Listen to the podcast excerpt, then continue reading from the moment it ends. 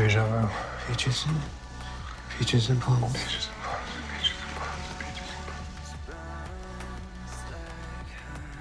Peaches and plums. I got so old. You died.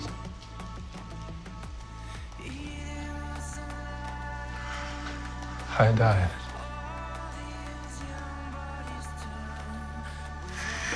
You had a wife.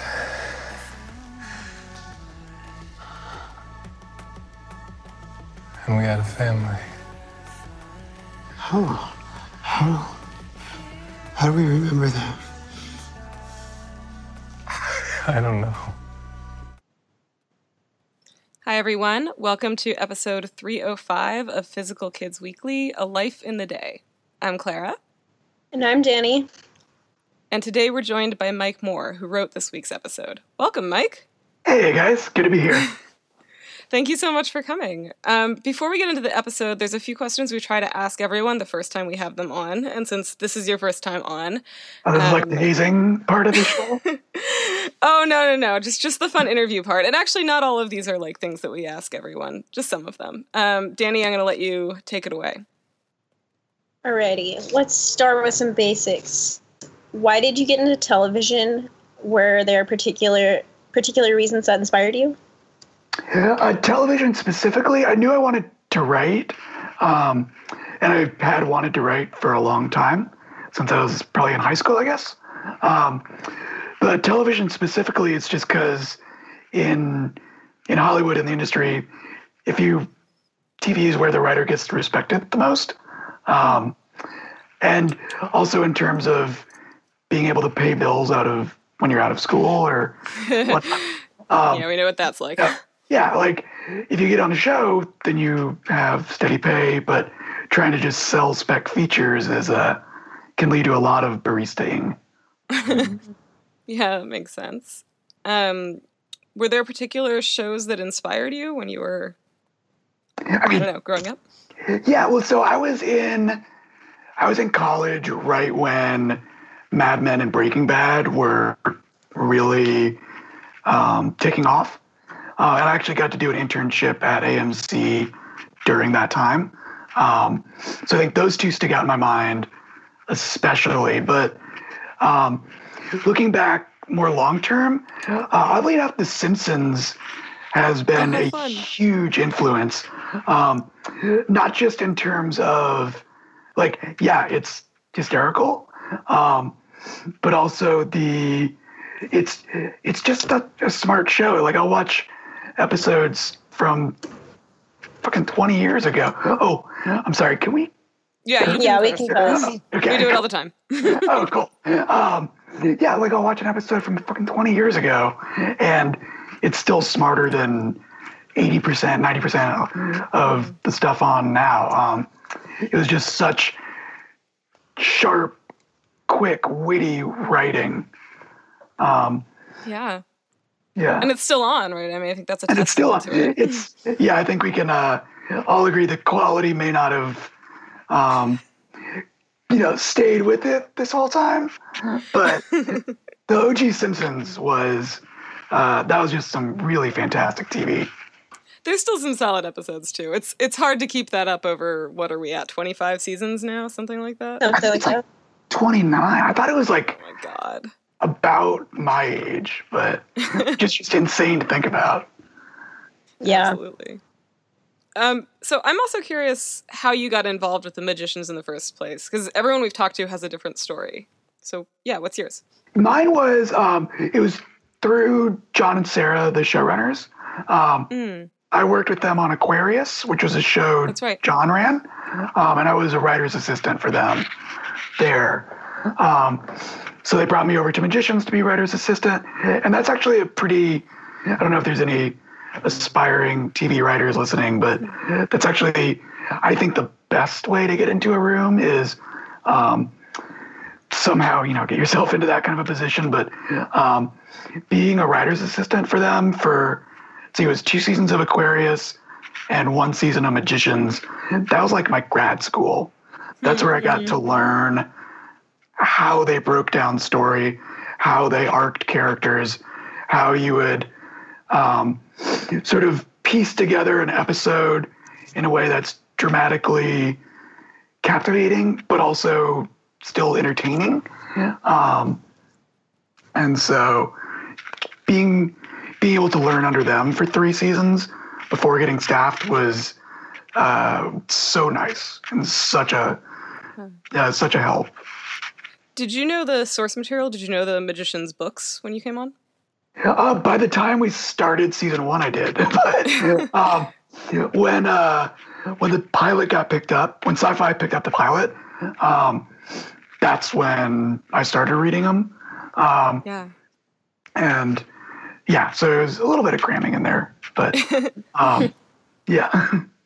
Did you feel like when you when you did read them, did you feel like there was any particular part of it that connected with you especially? Yeah, so reading the first book um, was because I'm not I'm not a big fantasy I wasn't a big fantasy reader before the show, um, so I think a lot of the like what Lev's obviously doing with the book is subverting a lot of tropes, um, but being new to fantasy, I didn't really recognize specifically what he was Yeah, doing some of those tropes. at that point. Um, so my attention was more focused on just how he described the work of magic, and I think that's what I remember the most from book one was, um, like he, the way he talks about like their fingers. Like Yeah. their t- until their fingers ached, and they would read the books until their eyes were blurry and couldn't read anymore.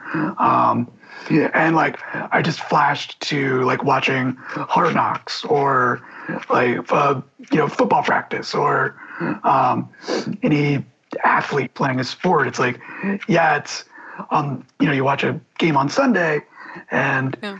you're like oh these guys get to play play a game for a living. That's great. But what you don't see is the the tutting practice or the Yeah. um, so sh- him shining a light on the mundanity, I guess, of the work that goes into the polish um, was uh, I, I really engaged with. Cool. Um, so how is working on an adaptation different from working on a completely original show? Yeah, I mean, there's every advantage is also a I don't it's not a I don't say hindrance, definitely a challenge.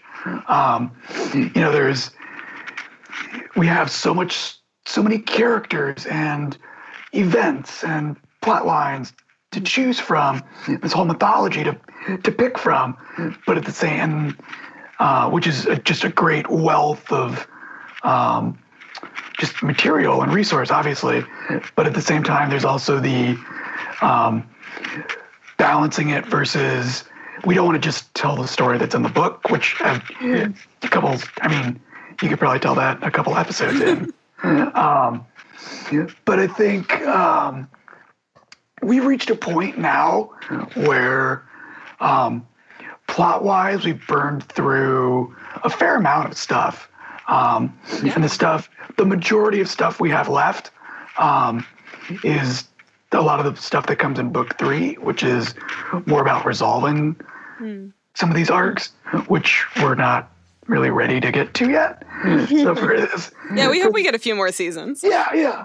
For this interim, we're in this cool place where um, we've we've done a large majority of the stuff in the books, um, but we, you know, don't want to get to the end stuff yet.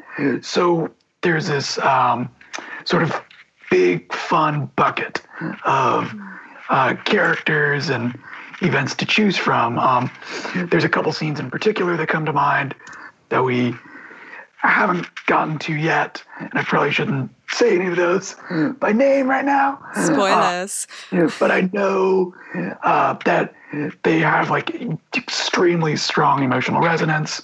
Um, and are just dramatic as hell because Lev's a great writer and he writes great scenes.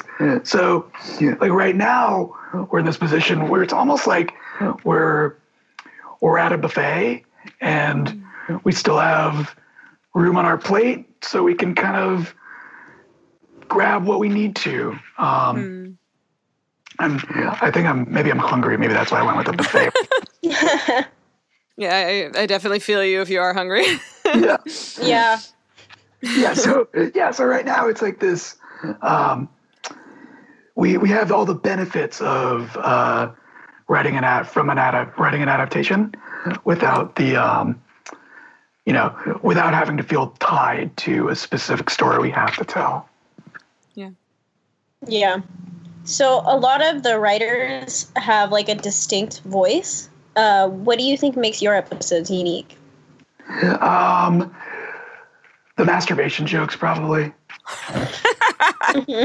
um, but besides that, um, it's uh, that's that's actually a really good question. Um, I mean, as a writer on a show, your job is not necessarily to write your voice. It's try. It's like this is Sarah's show. So what is um, I, whenever I'm writing, I'm always thinking about it through that lens. And you know, I say that in the same in the same breath.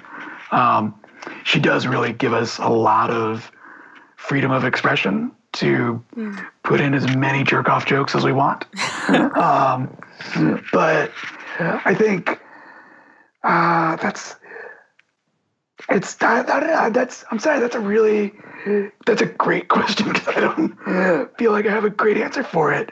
Um, you know, whenever we're in the room and we're talking about because we talk about each episode before the writer goes off to write it, um, and whenever we do that, um, it's this it's like sort of the final the final class presentation. Um, uh, and everybody gets to chime in like as you're you basically just pitch out the episode from start to finish, and it usually takes like an hour and a half or two hours sometimes. And as you're pitching it, people chime in with their thoughts. Um, and like sometimes it's this doesn't work, and that maybe change this. But a lot of times it's mainly just suggestions and punch ups. So They help you develop like- it. yeah, yeah, exactly. So I feel like by the time I have a script, like a lot of the stuff in there, most of the stuff in there is like stuff other people said that I typed. Um, So, uh, yeah, I, the, I think the community aspect of uh, how we approach um, how we approach the episodes, it's definitely not unique to the show, but it's certainly something I think the Magicians writers room uh, prides itself on, um, and and is better because of it. That's great. Yeah. Um, so who's your favorite character to write for? Margo, without a doubt, that was so fast. she, Margo is so much fun to write. Um, yeah. Yeah, I mean, each care like when I'm, you know, when I'm feeling grumpy, Penny's so much fun to write. Uh, when I'm when I'm in that writing mode where like I feel like my heart is connected directly to the keyboard, Quentin and Julia and Alice are so much fun to write. But all like writing Margo is just guys, I cannot tell you.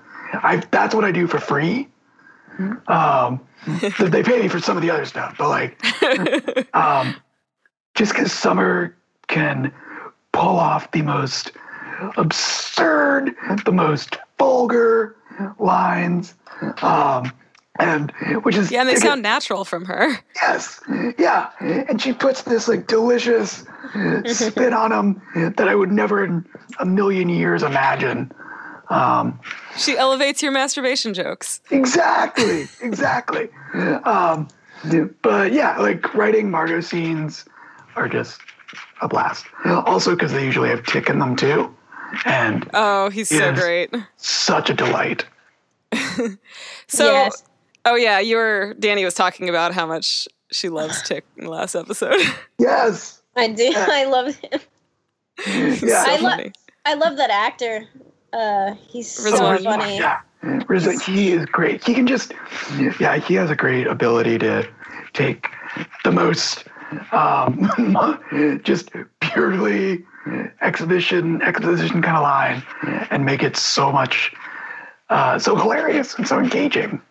Mm-hmm. That actually, that's something that that um that Summer does really well too. I, I remember there's some episode last season where she had this like monologue that was mostly exposition, and it was only the second time watching it that I realized that that's what was going on because the first time I was just so engaged. Yeah, like It's- Margo always has, and if now that we're talking about it, and this might be, Margo never hides her point of view or her goals. Um, so they're always just they're they're bald and they're obvious, and that's a good thing. Like that's a benefit.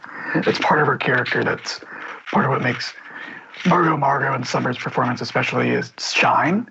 Um, is that, and maybe uh, subconsciously that's why I like writing for her the most. I don't know. Well, let's let's flip the question too, and I want to ask: Are there particular types of stories that you like to tell? Oh, um, definitely the challenging stories. Like, I mean, in as season two, the uh, it was not at all easy or fun to write. Um, but Julia's abortion storyline, um, it was one of those where it was, yeah, not fun to write or break. Obviously, like I. I would be worried if somebody relished in that.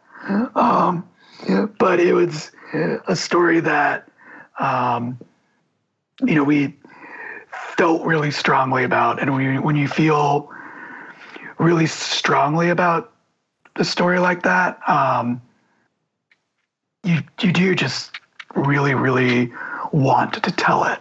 Uh, and I think that's something that I, that I personally love about not just writing on the show, but also with Sarah and John and Henry Hughes and EP this year, is they really encourage us to to find those those stories that like aren't going to be comfort food, Yeah. but they're stories you really uh, want to explore and um, just look at the the human aspect of it. Yeah. Uh, speaking of Henry Myers, when we had him on for season one, uh, one of the things we asked him was about his literary preferences. So, for you, what sorts of books do you like to read, and what are you reading now?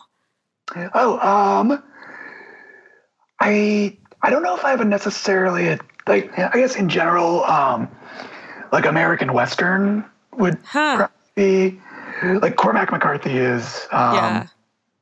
my very quick go to for uh, you know when you're asked what's your favorite who's your favorite author or whatever and your mind just goes blank. Like, I'm just Mac.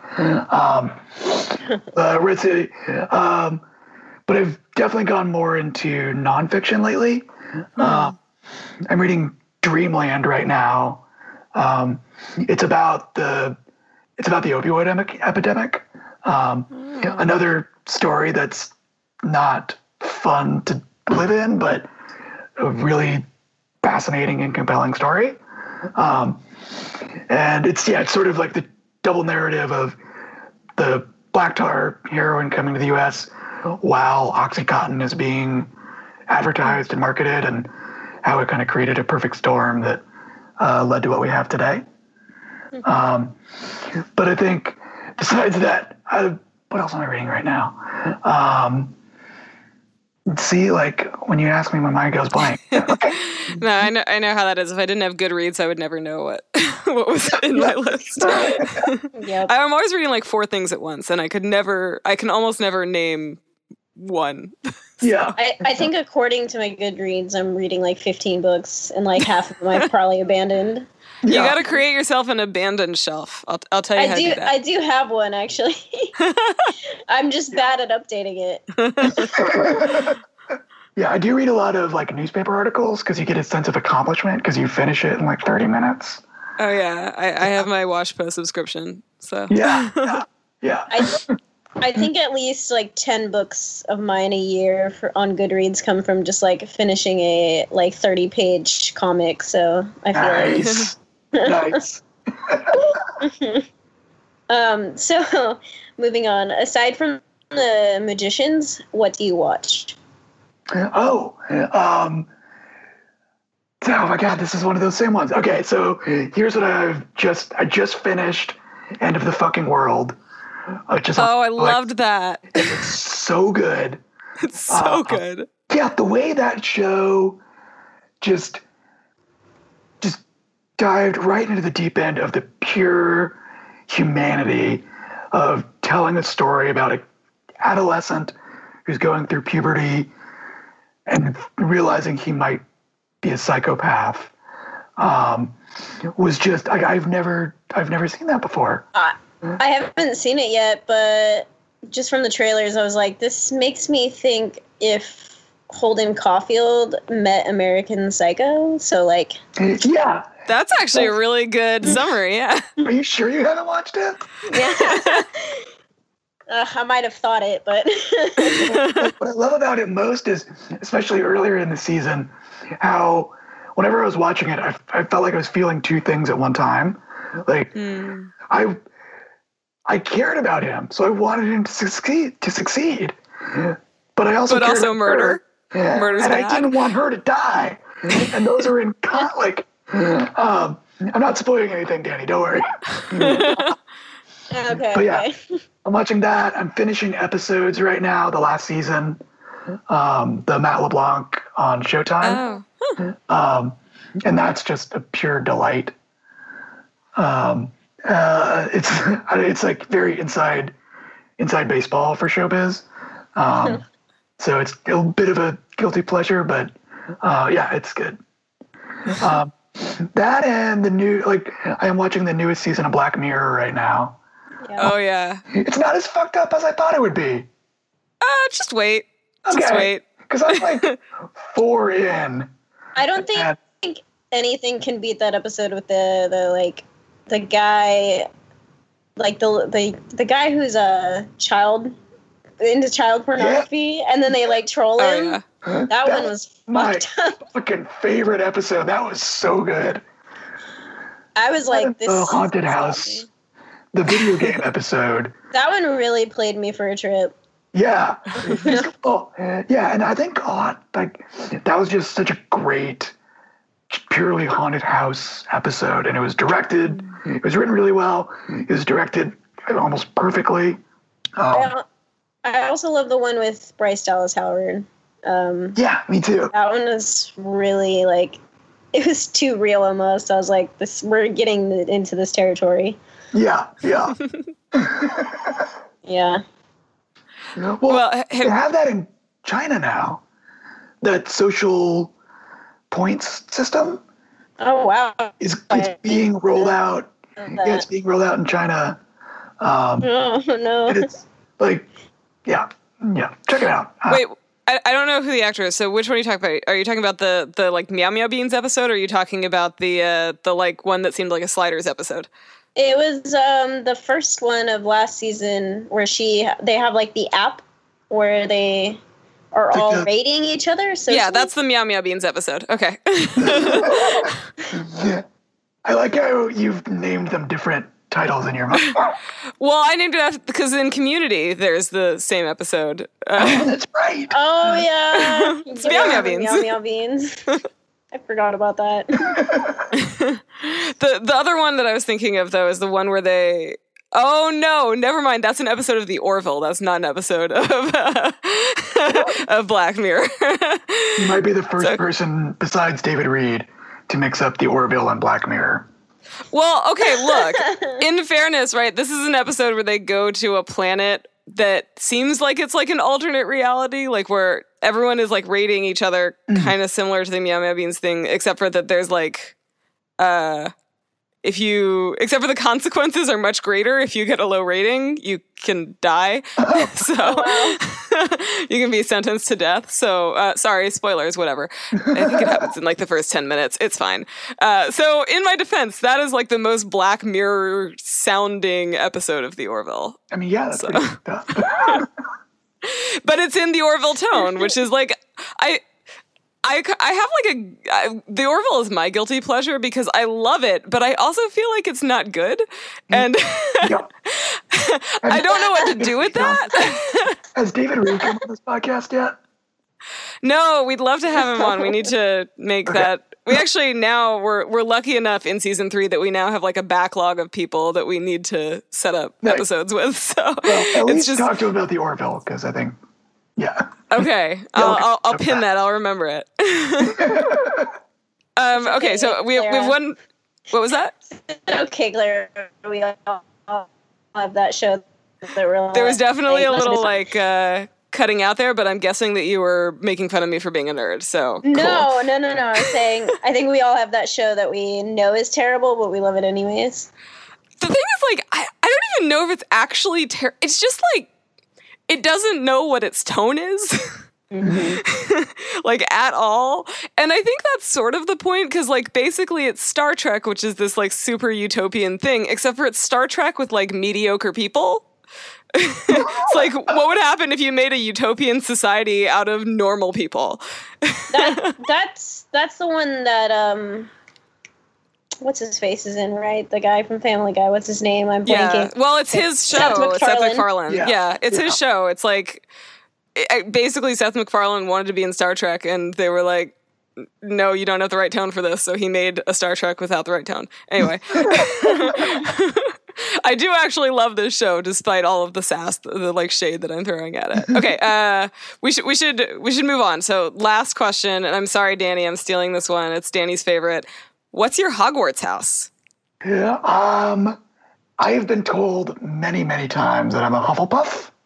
Oh, Hufflepuffs! And I think I I think that question is always best answered not by what you think you are, but why everybody else says you are. Otherwise, it'd be like 90% Gryffindor and then like 10% of naysayers being like, nah, I'm Slytherin.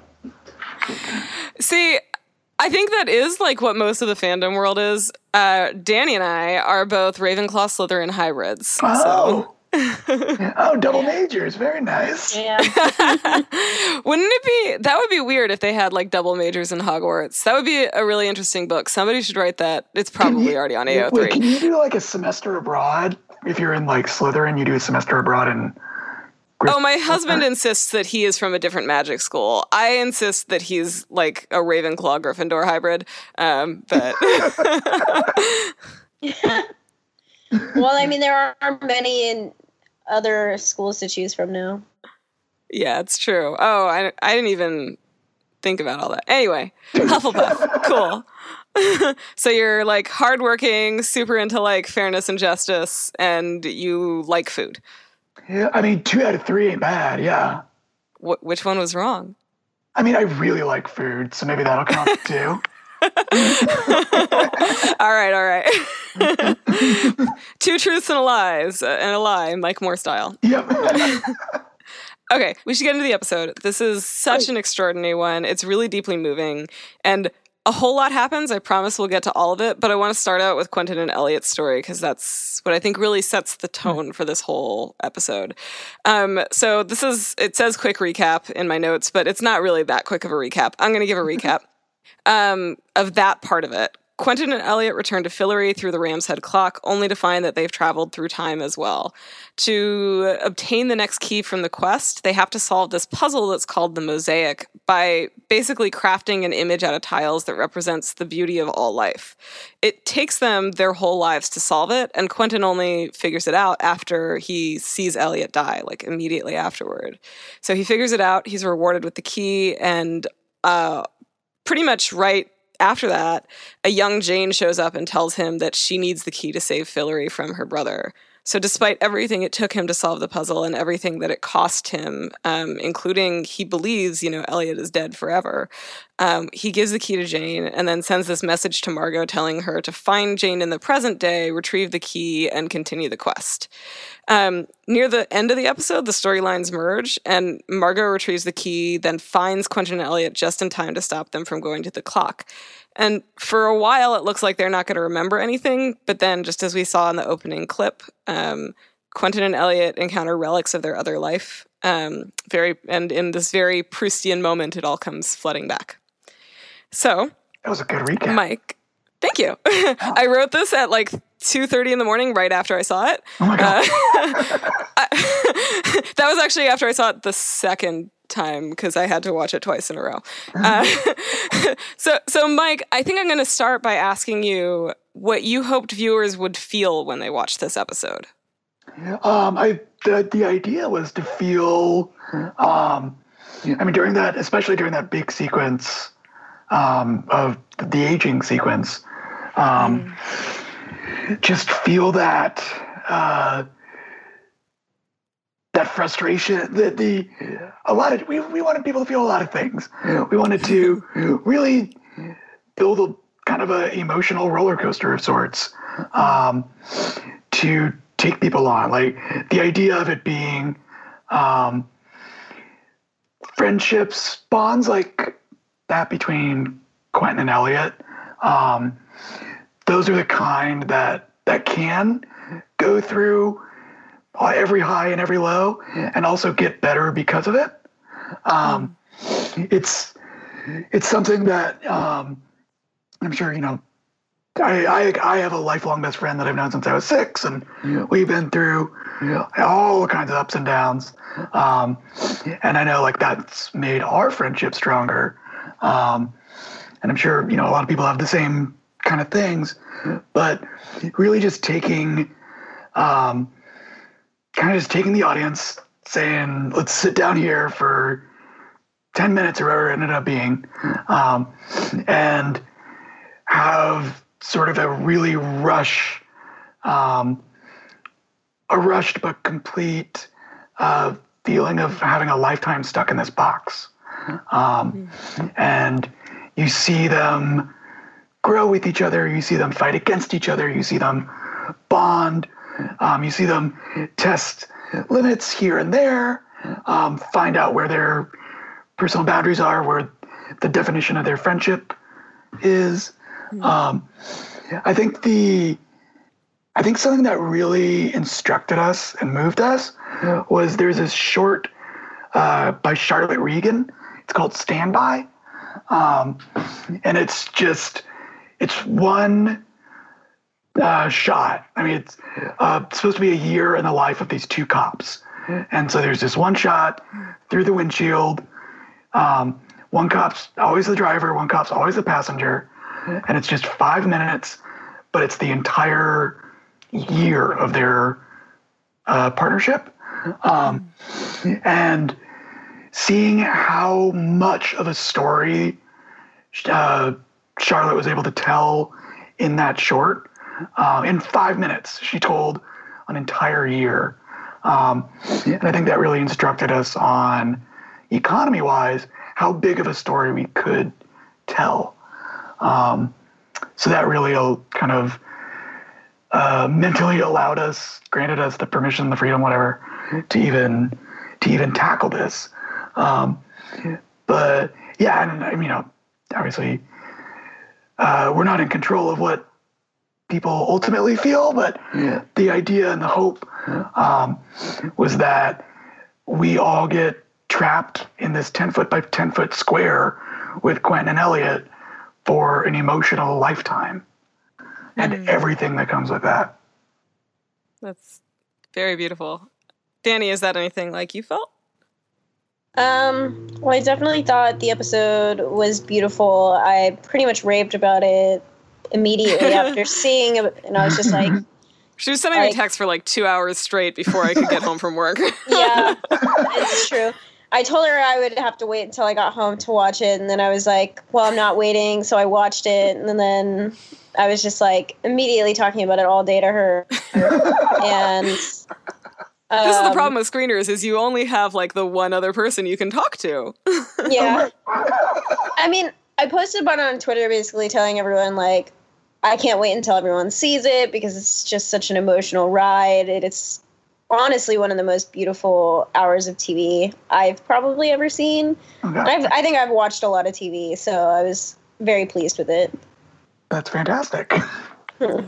When I saw the title of this episode, I immediately thought of another really groundbreaking TV episode that that does a lot of similar things. Um, the Inner Light from Star Trek: The Next Generation. Yeah, that's actually that was um, a huge reference for us. Um, not just during the break, but also when I was on script. Um, because yeah, structure wise, it is extremely similar. Like they're for different purposes. You know, um, uh, it, in Star Trek, it's for it's more like emotional instruction, I guess. Um, and ours is like no, they actually did physically go back into time and all that stuff. Um, but I, one thing I think it's uh, probably pretty obvious is the flute from Star Trek was very instructive um, for us of because we knew we wanted to to tie the two worlds together somehow, um, not just for the emotional catharsis of the episode, but also for the characters, for Quentin and Eliot, um, so that this wasn't just a complete one-off for them that doesn't have any impact on their lives going forward. Um, we wanted, like, if they're gonna have 50 years of life experience together, we want them to to feel that going forward. Um, and so I think the, I mean, the flute was definitely the um, storytelling wise, probably the the most instructive part of that, um, and also from a purely production technical standpoint, seeing how they did it, like um, how many times they aged up Patrick Stewart, and what his makeup looked like, and when it was effective and when it wasn't effective, um, was instructive for us knowing, um, like production wise, how many different looks can we get? Um, Yeah. How many should we even try to get? Um, Yeah. because you can write the most perfect, beautiful script, but if it's unshootable, if it's going to be a headache on production, then all you have is 50 pages of paper. Um, and that's not the point. So, um, and I mean, definitely, while we're on that point, I want to give a huge, huge shout out to um, our art department and our makeup special effects department. Like this was a this was a big episode for everybody, but those two departments in particular um, had a whole lot on their plate, um, and I thought they just nailed it. Yeah. So what actually that brings me to something else that I, I wanted to sort of cover and um I'm asking this with no prior knowledge, uh, but there's there's this line that Eliot delivers in the episode um, when they're talking about the key, and it's something like, "Don't you love it when the metaphor turns out to be literal?" And uh, bearing in mind that I went into this uh, looking for the inner light uh, references and to to sort of see that in here, one of the things that really struck me about the episode was uh, how much light there is, like how much physical light there is all over the episode. Um, so for me, it was like one of the first episodes where I noticed the lighting and I noticed it in a big way. Like you see it, like it's coming out of the Ram's head clock, which is literally an inner light. Yeah. Um, the one that was like really interesting to me was that um, it.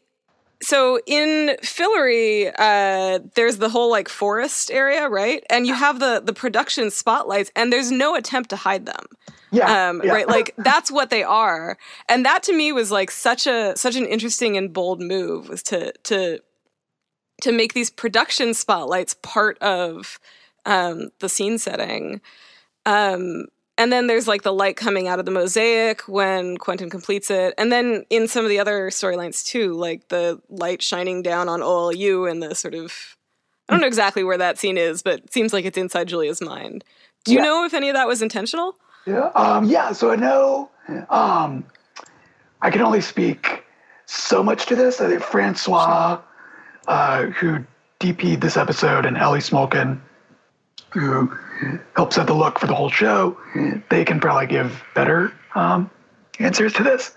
But um, uh, I know.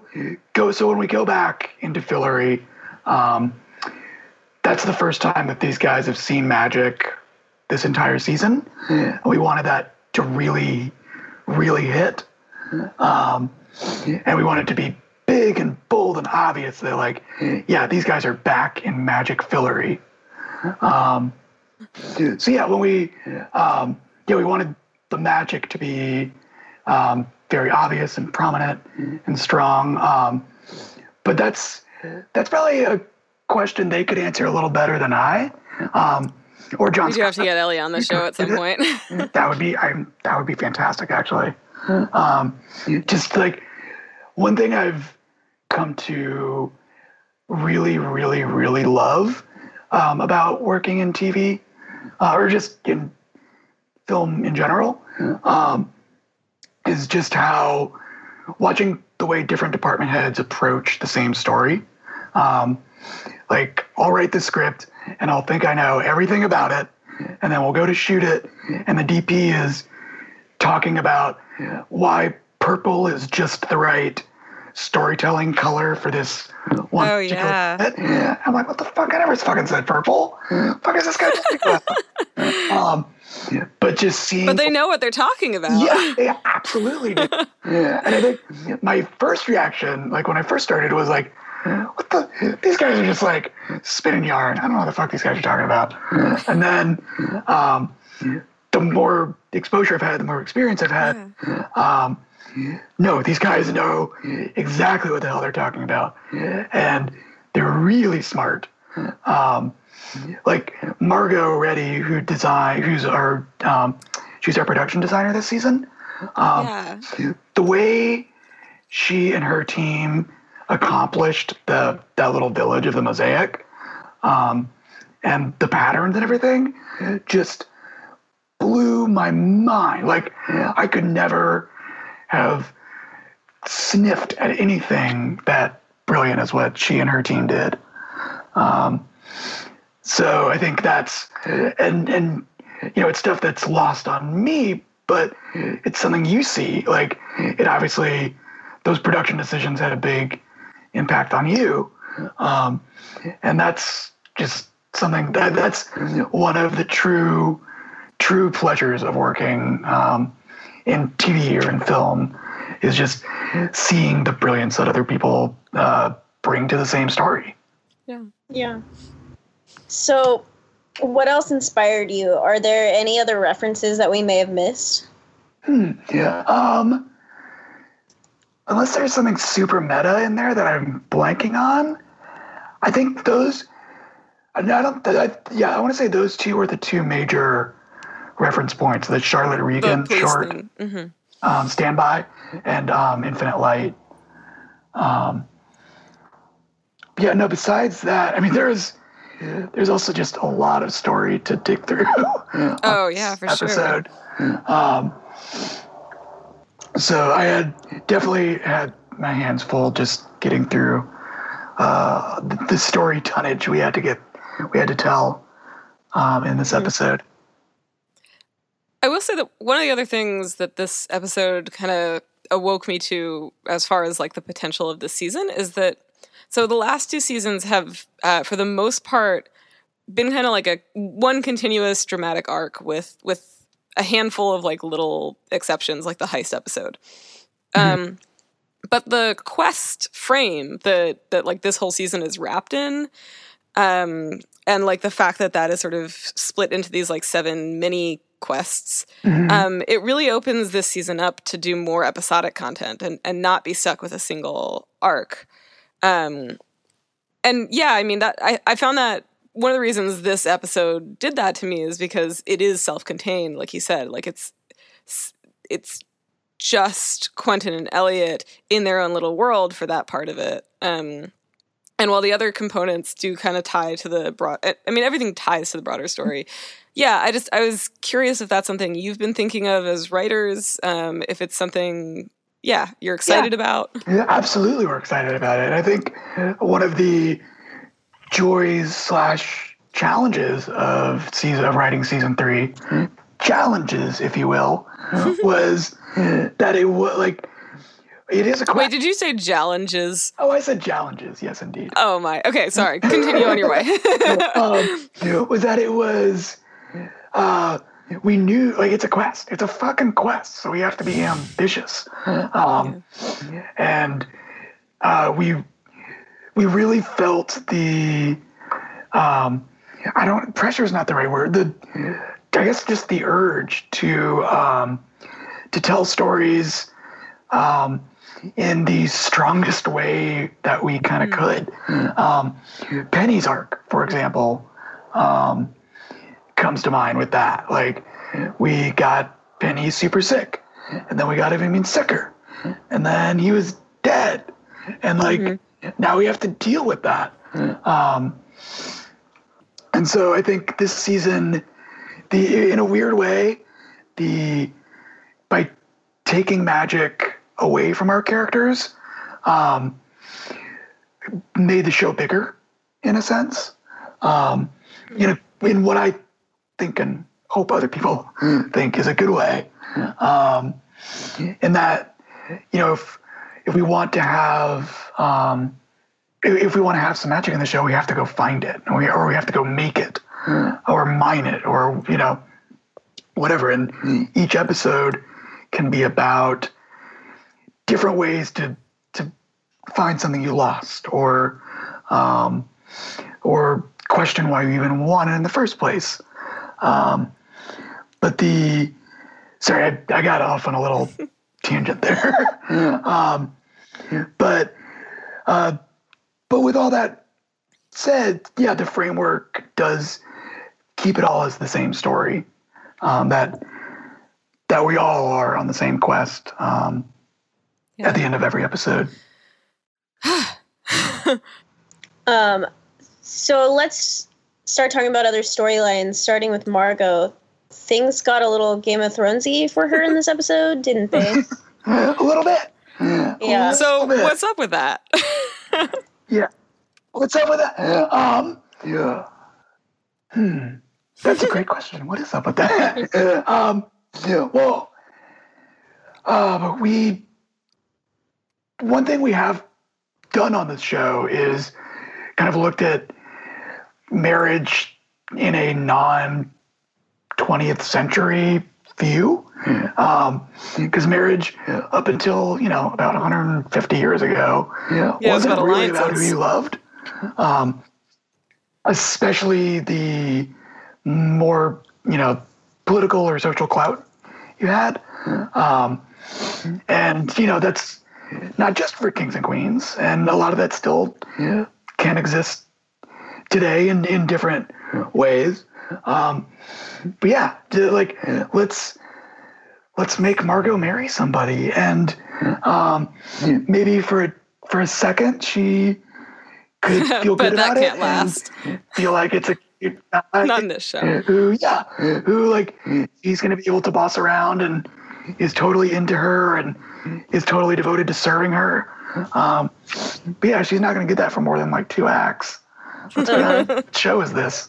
Um, Yeah, not with the Cormac McCarthy reader over here. so, Right. I Um, know.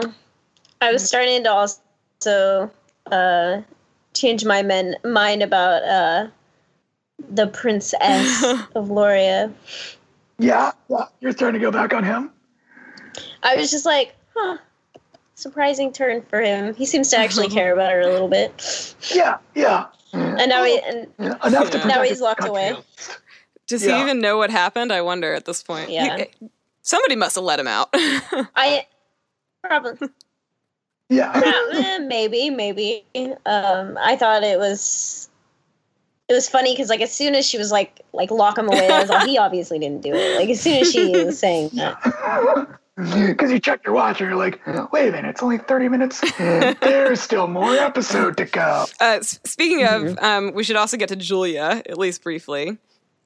Um, because kind of a big thing happens with Julia. She and Alice have this like bonding moment, and Alice helps her use the key to the second key to like see her own truth, which kind of like what Yeah. happens in the book is that OLU, well, it's a little different, but like OLU planted a seed of Reynard's magic in her. So, does this mean we're going to see Demigoddess Julia this season? We are going to see, I mean, obviously, I can't, you know, don't try to give me any spoilers. Okay, so, what can you tell us? uh, we're going to see you know, what happens when um, the best news in the world turns into the absolute worst news in the world. Intrigue.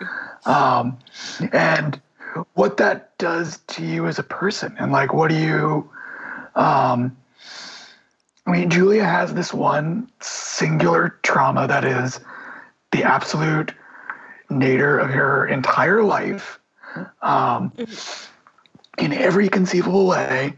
And now that's that's intrinsically tied to possibly like their their only lead on how to bring magic or on on on magic existing in the world. Mm. You know, they have they have this quest mm. and they have what little bit Julia can do. Mm. Um, and remember, like early on in the season, how great that was. Like it got Quentin out of his funk. Julia's little smoke spell reignited Josh. Like it, it gave Josh a reason not to to mope. Um, so Julia knows what Julia Julia knows the the power of good she can do with this, but um, oh my God, now it's Yeah. tied to Reynard, and it's part of Reynard. Um, and you know, yeah.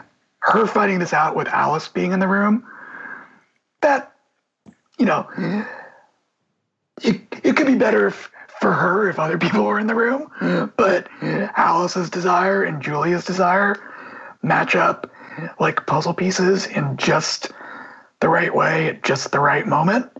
Um, for them to, I mean, you heard how they talk about it at the ending. Uh, you know, I, I don't think this is a spoiler to say things might not turn out well if they do that. Yeah. Yeah, I'm hoping they don't. I'm hoping they don't. I'm hoping they don't too, but I, I know think- better. Although it's like, yeah, yeah. I'm just like hoping for that demi goddess Julia. I think a lot of fans of the books have been waiting for it patiently. Yeah. yeah. Um, okay, so we should get on to fashion. And I had like an unusually high number of fashion notes for this episode, but when I look back at them, they're mostly just me yelling in all caps about Margo's like what Margo gets to wear. um so there's there's a Right? oh my god. She like, always looks so- amazing. I, I have this thing that says Margo's fucking dress OMG. I don't actually, this is not the wedding dress. I talk about that too. So there's like this corset top and a beaded belt, and it's short in front and long in back. And she has these like amazing boots that are like calf length. And I think they're like, Is this the is this the black Yeah, dress she was yeah. wearing earlier in the episode, or what she was wearing when she went to Um, meet Jane Chatwin? the one earlier in the That one's episode, though. awesome, Yeah, I didn't even put that one down, but that is also a big Oh, one. yeah. And then she has like this beaded eye patch, which like we've been seeing all these like nice little lace things, but I just love how her eye patches are changing over the course of the season. I mean, I'm, I'm sure. pretty sure. Sorry, go ahead. I'm pretty sure Clara. I said I'm pretty sure Clara could go on for 20 minutes alone about Oh how God, amazing yeah. Margo looks every episode. So. Yeah, no, that's completely fair. I mean, we are I- blessed is a mild word to describe um, how lucky we are to have uh, Magali, our costume designer. I'm sure Oh, yeah. other people have talked about her at length. Oh yeah. But yeah, she uh, just designs these, and that this kind of gets to what I was talking about before about how different departments approach. Um, but when we got into the costume meeting with Magali for this episode, um, you know, she had she had a fuckload of work. Um, she had to design the look of the floaters, the floater delegation, and what their wedding gowns would look like, and what Quentin and Eliot, how their costumes would age over fucking Yeah. 50 years. So she had a whole lot of work. And bear in mind, like, these departments get about eight Oh my days, maybe, to prep That's all of these things. Um, Wow. I mean, sometimes more, but I mean, but it's just the nature of TV production of like they can get the script in advance, but they're busy doing Yeah. the episode they're doing. So, you know, they only have so many hands.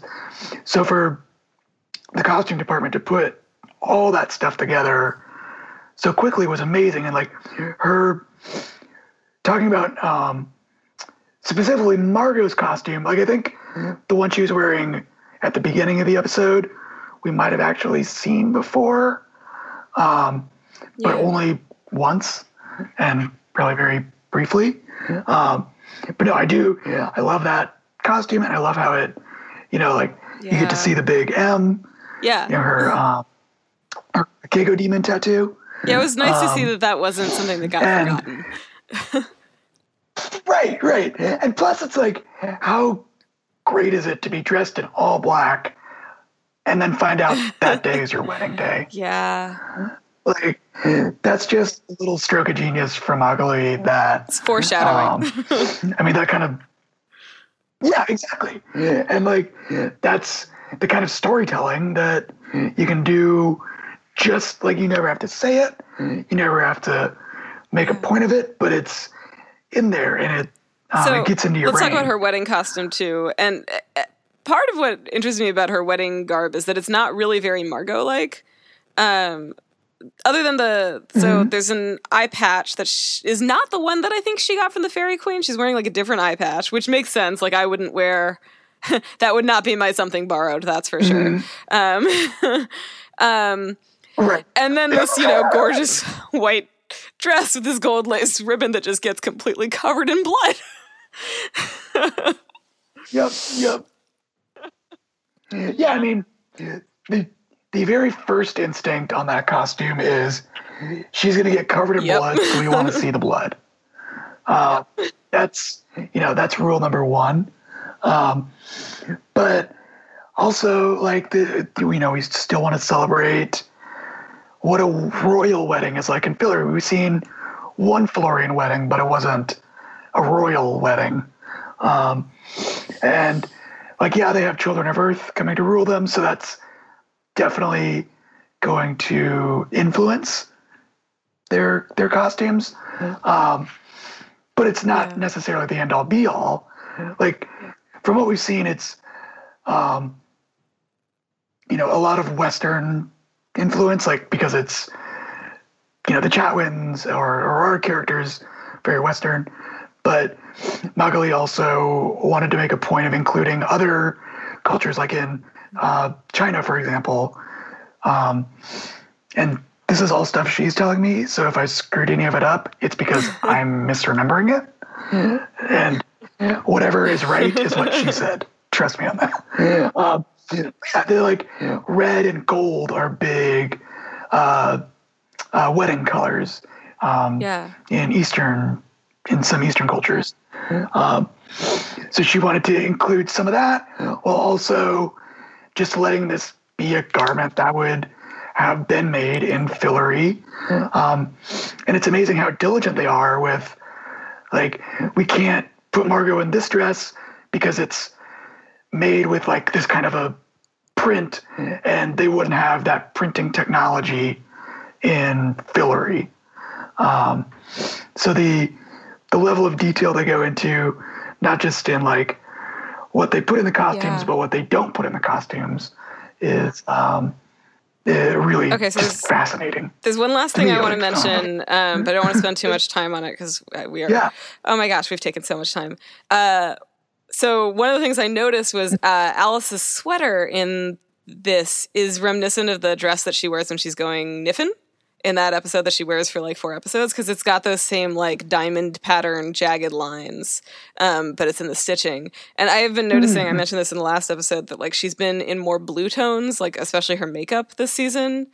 Um, so I just thought that was really cool, and I kind of wonder if it's doing anything, but I'm not going to ask you that because you know spoilers. Um, and then the last thing is not really fashion, but I wanted to point out that technically we got white-haired Quentin in this episode. Yes, yes. I'm so glad you noticed that. Yes. Uh, yeah, no, that's actually one of the things we talked about when Does breaking the episode was, oh shit, yeah, we can do white hair Quinn. Um, yeah, let's go with I'm yes. sure the listeners will tell us if it really counts, but it was cool, right? Like we did get to see him, and I think I Yeah, Yeah. The one place where it felt really like what I expected was that overhead shot when he's putting the when he's putting the tile in to solve the mosaic. That really felt like everything I expected from White Haired Q. So that was cool. Okay, sweet. Is that it for fashion? I think it probably is. So um, let's move on to the MVP. Yeah. The three contenders for me this episode are Jason Hale and Summer, and it's it's like a really tough call between the three of them. Um, and I think sort of in the end, I was like, okay, I can't give it to three, so uh, may, I can maybe get away with giving it to two. So I'm gonna split it between Hale and Summer.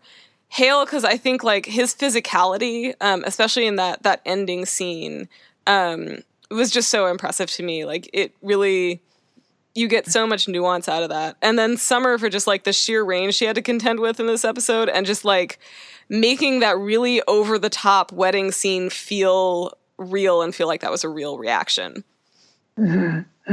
Yeah, no, I think I think those are spot on. I mean, Hale and Jason did so much work, and I think it really shines through. Um, just with how they approached not only the mental work of um, aging 50 years, but also, like you said, the physical work. Um, Yeah. Like that's not easy. That's uh, very. It, it's it's one of those things where unless you get it exactly right, it looks like you're trying, and that looks worse than not trying at all. And I think both of them really nailed it. Honestly, um, yeah, it was uh, wonderful to see on the day. Um, and yeah, with Summer, she had she had a fucking hell of an arc. Mm. She had All of the feelings. God, I don't know how many highs and lows she had, um, and just and each one of her scenes, like mm. she didn't have any scenes she could just rest during. Mm. Each scene, every single scene she was in, was just her at 110 percent um, because she had to be because she was just caught alone in this situation and having to just run with it. Um, so yeah, I think. Wait, We'll- was I supposed We'll to get back to you. We'll get back to you. But I'm gonna I'm gonna ask Danny what hers is first. So Um, I'm just gonna keep it short and sweet and say Jason for me. yeah, you're you're rounding out my my triad, my triangle. oh, You can't. All the listeners can't see it, but I'm making weird faces with my eyebrows. Uh, okay. She's drawing triangles on a whiteboard. Like I don't know. What they Yeah, we've are, added a whiteboard Yeah, to no, my it's- closet. It's not complete squares. okay, Mike. Uh, I know it's torture to answer this question, but we have to know who's your MVP. My MVP is the art department. I gotta say, they really like. They just did uh, such a great job. I thought. Um, I mean, everybody did, but the art department um, don't get recognized a whole lot. And this was an episode where I thought they really got to um, just show how great they are, and they nailed Great it. answer. Um, okay, so now we do episode ratings. Danny, you go first this time. I will give it a 10 out of 10. Uh, t- it's just Yeah. a perfect episode. Yeah, you stole the words right out of my mouth. 10 out of 10 for me, too. so, Mike, I'm not going to ask you to rate an episode you wrote, of course, but I am curious of the episodes that you've written, which has been your favorite? Oh. I mean, part of me has got to be partial to the one that has a fucking dragon in it. Fair. Um, but um, no, I think I'm going to go with this one. Um, it was a unique story that I don't know if I'll ever be able to write again. Because how many other shows have this kind of a an opportunity to write a story like that? Um, yeah, I think I got to go with this Good one. answer. this is my favorite of your episodes, too. So, there you go. Though the dragon was excellent. Same. All right. Well, Good episode. anything we missed? Anything you want to plug? Uh, no, I mean, um, thank you everybody for listening to this and watching our show. Uh, keep watching, keep telling your friends to watch, um, and hope to be back here well, season thank four. you so much for joining us today. I, I really hope we get that opportunity. I hope there's I hope there is a season four. God forbid that doesn't happen. Um, and I hope that you'll join us again then, so Mm-hmm. we can talk about yet another great episode that you will have written. Um, so yeah, it's it's just been a sheer delight, a sheer inner delight. Okay, I'm done. Oh yeah. Gotta get the puns. I see where you're Gotta get the puns going. Yep.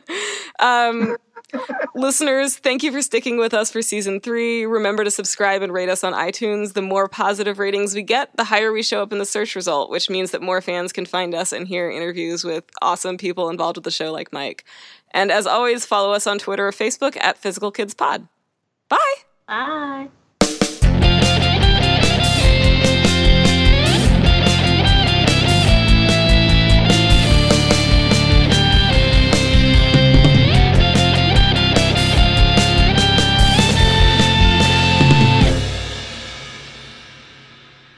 Mind slut. Oh, Hufflepuffs.